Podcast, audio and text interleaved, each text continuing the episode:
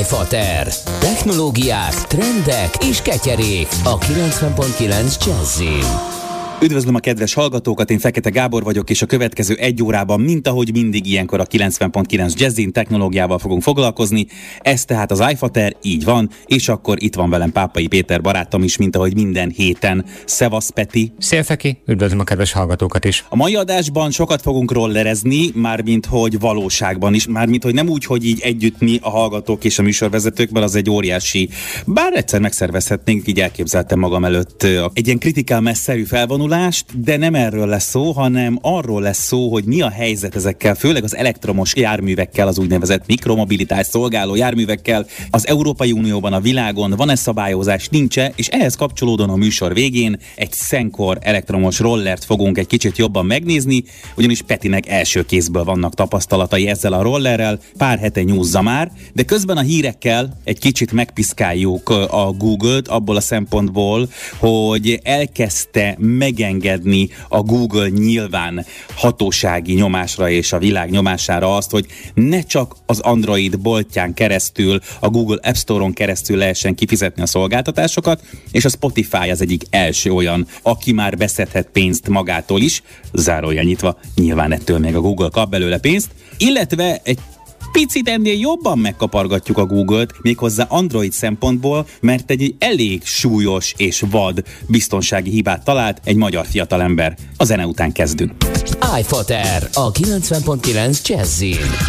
Hírfater. Friss, ropogós, érdekes, mert 168 óra alatt Sokat fordul a tech világ. A mikromobilitás egy olyan szó, amit szándékosan nem szoktunk használni itt az iFaterben, azért sem, mert ritkán van róla szó, de leginkább azért nem, mert egy ilyen kicsit olyan fölfújt lufi, mint az összes ilyen szó, ami az elején valahogy el kell nevezni ezeket a dolgokat, utána pedig teljesen okafogyottá válik, és mára, hogy a mikromobilitás, ahova a gördeszkától, a biciklin keresztül a rollerek és egyéb ilyen eszközök is tartoznak, hajtsa őket emberi erő vagy éppen elektromosság, ez gyakorlatilag annyira megszokottá vált a városok, főleg a nagyvárosok utcáin, teljesen mindegy, hogy hogy hívjuk őket. És most igazából a rollerek szempontjából fogjuk megnézni azt, hogy mi a helyzet Európában, és hogy mi a helyzet Magyarországon, és ehhez kapcsolódóan a műsor végén pedig fogunk tesztelni egy elektromos rollert, legalábbis bemutatjuk, hogy mik a tapasztalatok itt pár hét után.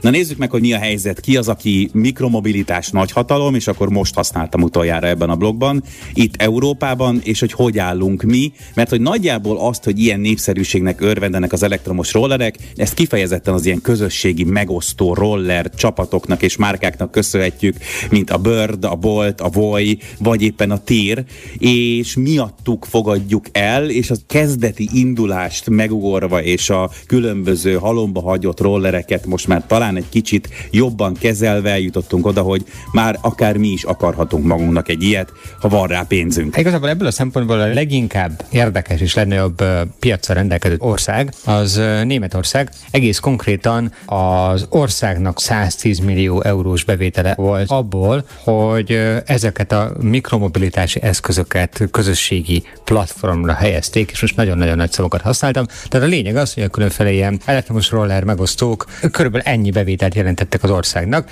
Ez nagyjából az európai teljes piaci bevételnek, tehát ennek a roller megosztó piaci bevételnek az egy negyede, és éppen ezért nagyon érdekes az, hogy náluk mi történik alapvetően. Ez nagyon sok szempontból előrevetíti azt, hogy mi várható azon a piacon. No már most Németországnál is tapasztalható az a jelenség, ami egyébként szinte minden országban, ahol elkezdett meghonosodni az ilyesmi. Egyrészt az elején mindig döcögös, mindig nehezebben indulnak el az ilyen megoldások, és nagyon sokszor ugye mondhatjuk azt, hogy csúnya szóval élve az emberi butaság az első, amit rögtön teret kap, a gondatlan használat, a közlekedésben is jellemző felelőtlenség és emiatt ugye nagyon sokan azonosítják egyébként a turisták, illetve a részek, illetve a részek turisták közkedvelt közlekedési eszközével ezt a jellegű szolgáltatást. Viszont ennél azért sokkal többet jelent hosszú távon, és ez látszik már a németeknél is, mert nagyon sokan, ugye nagyjából a, a tömegközlekedők, az ingázók 70%-a mondta azt, hogy ők nyitottak lennének bármilyen új megoldásra, ami az ő életüket megkönnyíti ezeket az utolsó kilométereket a munkába érés előtt. És pontosan ezért a németeknél már nem csak az, az általános jellemző, hogy sokkal többen használnak ilyen rendszereket biciklikre, robogókra, rollerekre, hanem ezeknél már rendszeres heti vagy akár havi konstrukcióban ö, igénybe vehető bérlet is. Mert ugye jelenleg Magyarországon még a Molbobinál van egy fél órás alaphasználat benne ebben a minimális havidíjban, amit kérnek, de az összes többi szolgáltatásnál ugye perc alapú számlátás, plusz még van feloldási díj is, és általában arra tudsz bérletet venni, hogy a feloldási díjt nullázd. Éppen ezért érdekes az majd a jövőre nézve, hogy hova fogunk tudni ezzel eljutni, hova jutnak el ezzel a, a különféle közlekedési eszközök, és hogy mikor lesz már elérhető itt is a bérlet, mert egyre többen kezdik el használni. Jó mutatja egyébként a tanástalanságot egyelőre a besorolás hiánya is, ugyanis a rollereket még a Kressz nem nagyon tudja hova sorolni.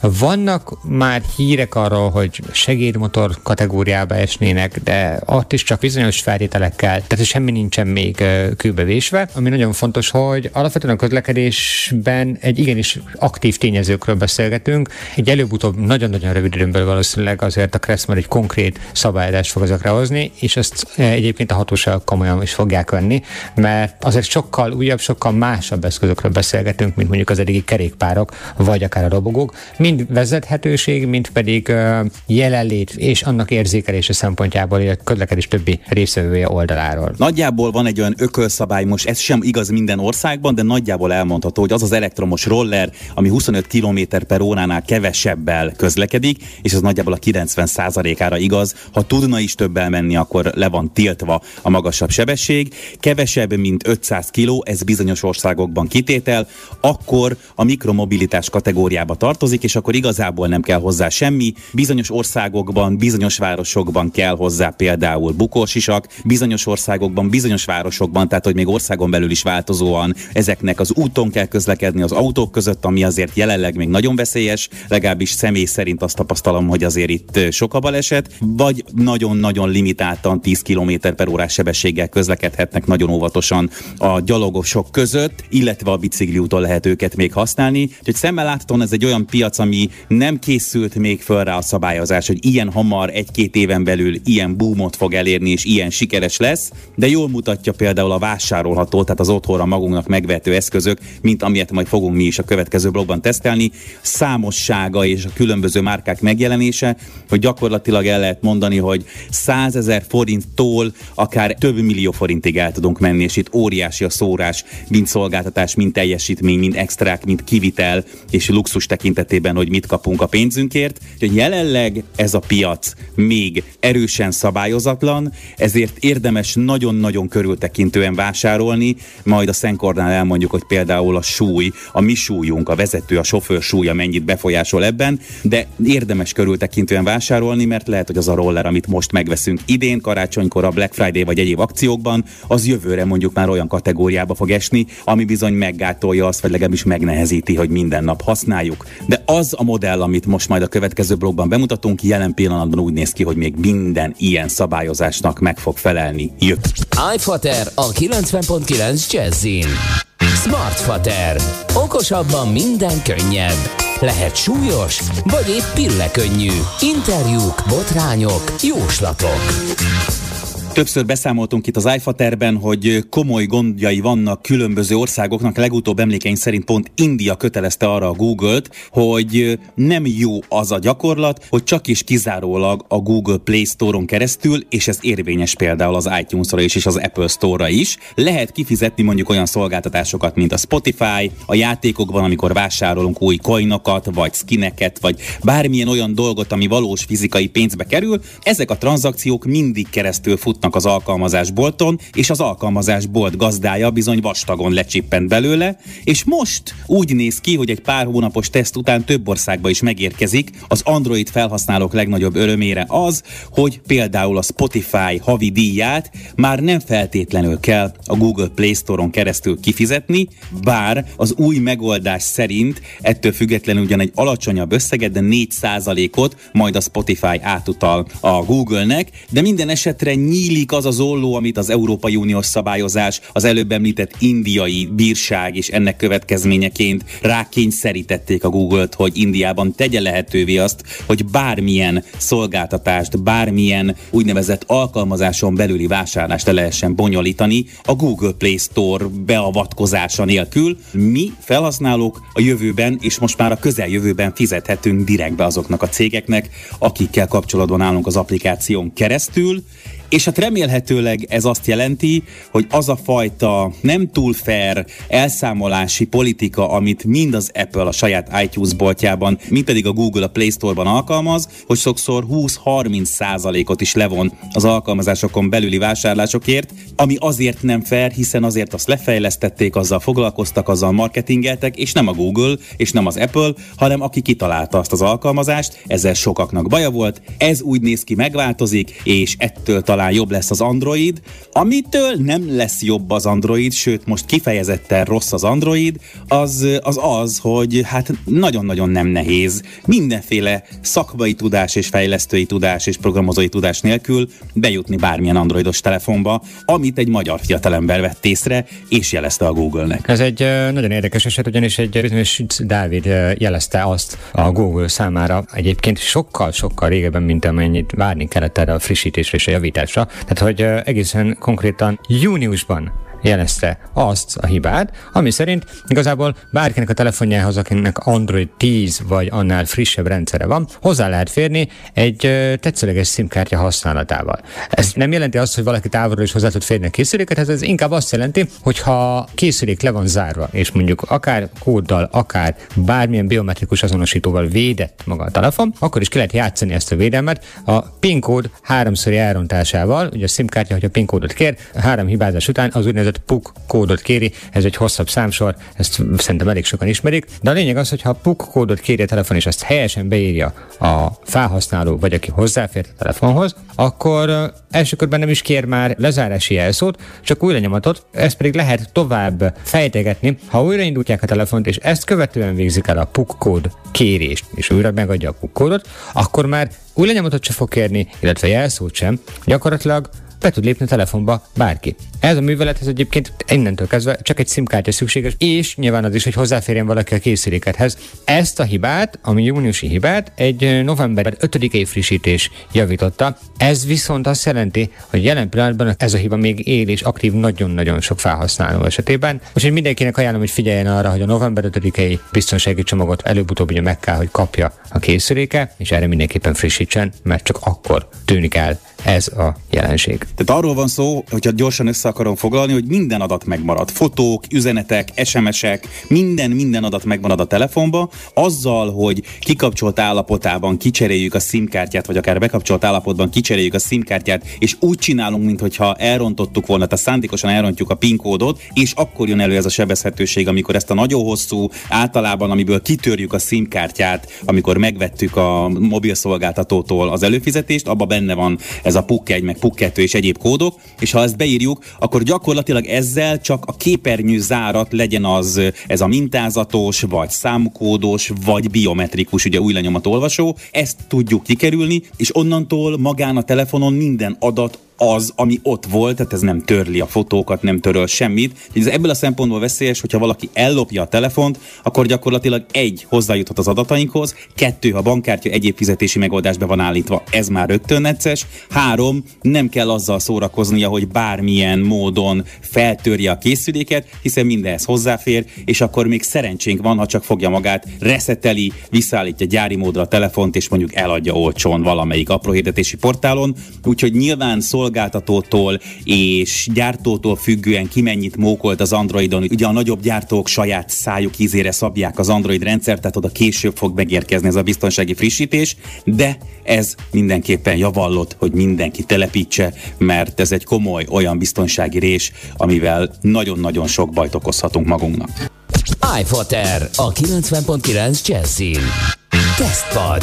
Mit? Miért? Mennyiért? Szubjektív ketyere bemutató. Ha már az előző blogban kitárgyaltuk a mikromobilitást, akkor jöjjön egy tipikus eszköz. Itt van egy olyan roller, ami abba a középkategóriába, bár pár érték szempontjából, például motor erősség és hatótáv szempontjából egy picit jobbnak számít, de pont abba az árkategóriába esik, ahol a legtöbben nézelődünk ilyen roller után, ami már nem az a klasszikus gyerekjáték, hogy jöjjön velünk, amikor mi sétálunk a gyerek, és ne kelljen hajtani, de még nem az a kategória, ami akár komolyabb terepre szánt, nagyobb, komolyabb, több felfüggesztéssel rendelkező modelleket érinti, ez pedig nem más, mint a Senkor Scooter 2, ami a nevéből fakadóan, hogy a kettő benne van, nem a kerekekre utal, hiszen minden roller kétkerekű, hanem arra, hogy már ez egy komolyabb, a belépő szint fölötti modell, és Péter az, aki vállalta magára azt a feladatot, hiszen ő a, hogy mondjam, ő a Light, az iFater Light, a duót tekintve kettőnk közül, és megnéztük azt, hogy mit lehet csinálni, hogyan lehet Budapest utcáin közlekedni, és érdemese Budapest utcáin közlekedni egy ilyen 400 wattos motorral, és amúgy papíron 45 km hatótával rendelkező elektromos rollerrel. Nagyon gyorsan a legelején azért szögezzük le, hogy a 45 kilométeres hatótávolságot azért a Senkor is feltételekhez köti, és ezt, előre ajánlom minden egyes ilyen roller kapcsán érdeklődő számára, hogy nézze meg a gyártó kommunikációját, mert fontos, hogy hogyan prezentálják ezeket a hatótávokat. A Senkor azt mondja, hogy a 45 kilométeres hatótávot 55 kg-os testsúlyjal fogja tudni neked garantálni. Viszont azért szerencsére a gyártó közé tett azt is, hogy 37 km tud garantálni 90 kg-os súly esetén, tehát azért érzékelhető, hogy viszonylagosan jó hatótávolsággal rendelkezik maga az eszköz. A hatótávolság szempontjából egyébként az is nagyon fontos, hogy egyrésztről nem csak azzal kell számolnunk, hogy sík terep, főleg itt Budapesten nem csak azzal kell számolnunk, hogy sík terepen fogjuk használni. Az emelkedők nyilván jobban fogják szívni az akkumulátort. Egy ilyen eszköz választásánál nagyon fontos, hogy előre eltervezzük azt, hogy milyen használatra akarjuk mi ezt vásárolni. Ha napi ingázásunkat fogjuk erre a rollerre bízni, vagy egy ilyen rollerre bízni, akkor mindig számoljunk azzal, hogy milyen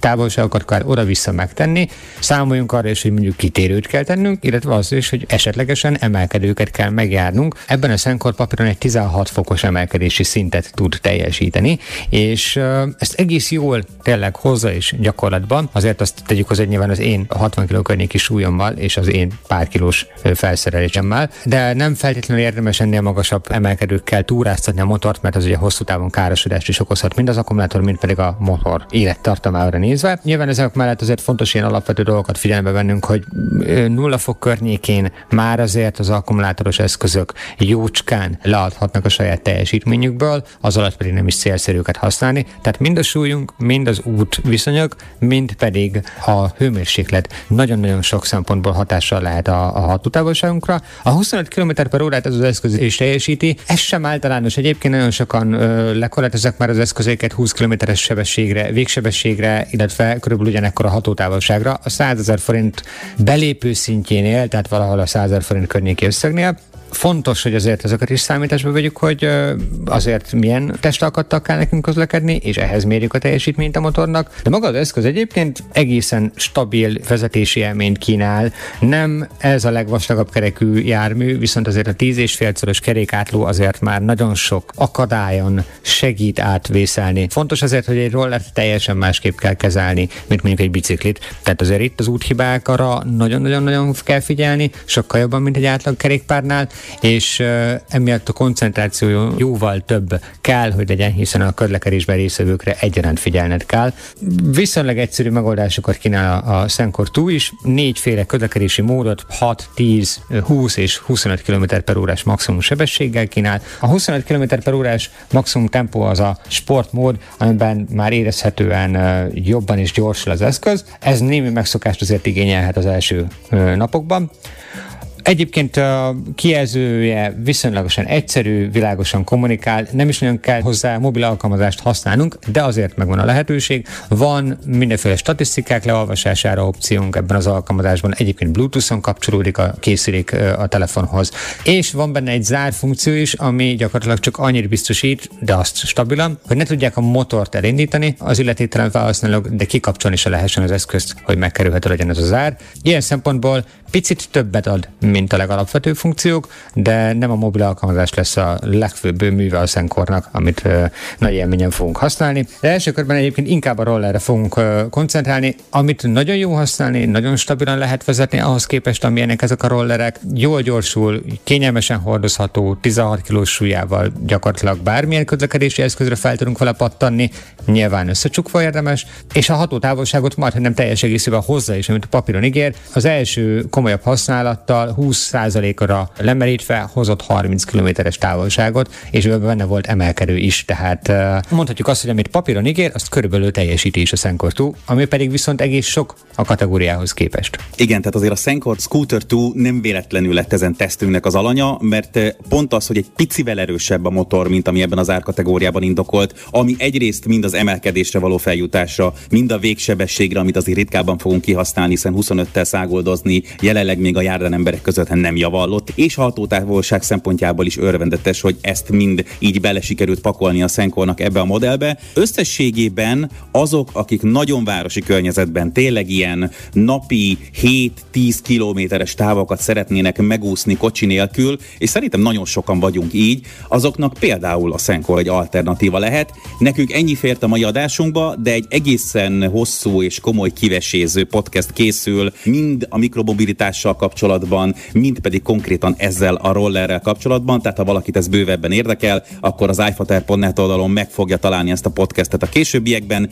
Mi itt a 90.9 Jazzin egy hét múlva egészen pontosan 167 óra múlva találkozunk. Addig pedig mindenkinek további jó rádiózást kívánunk.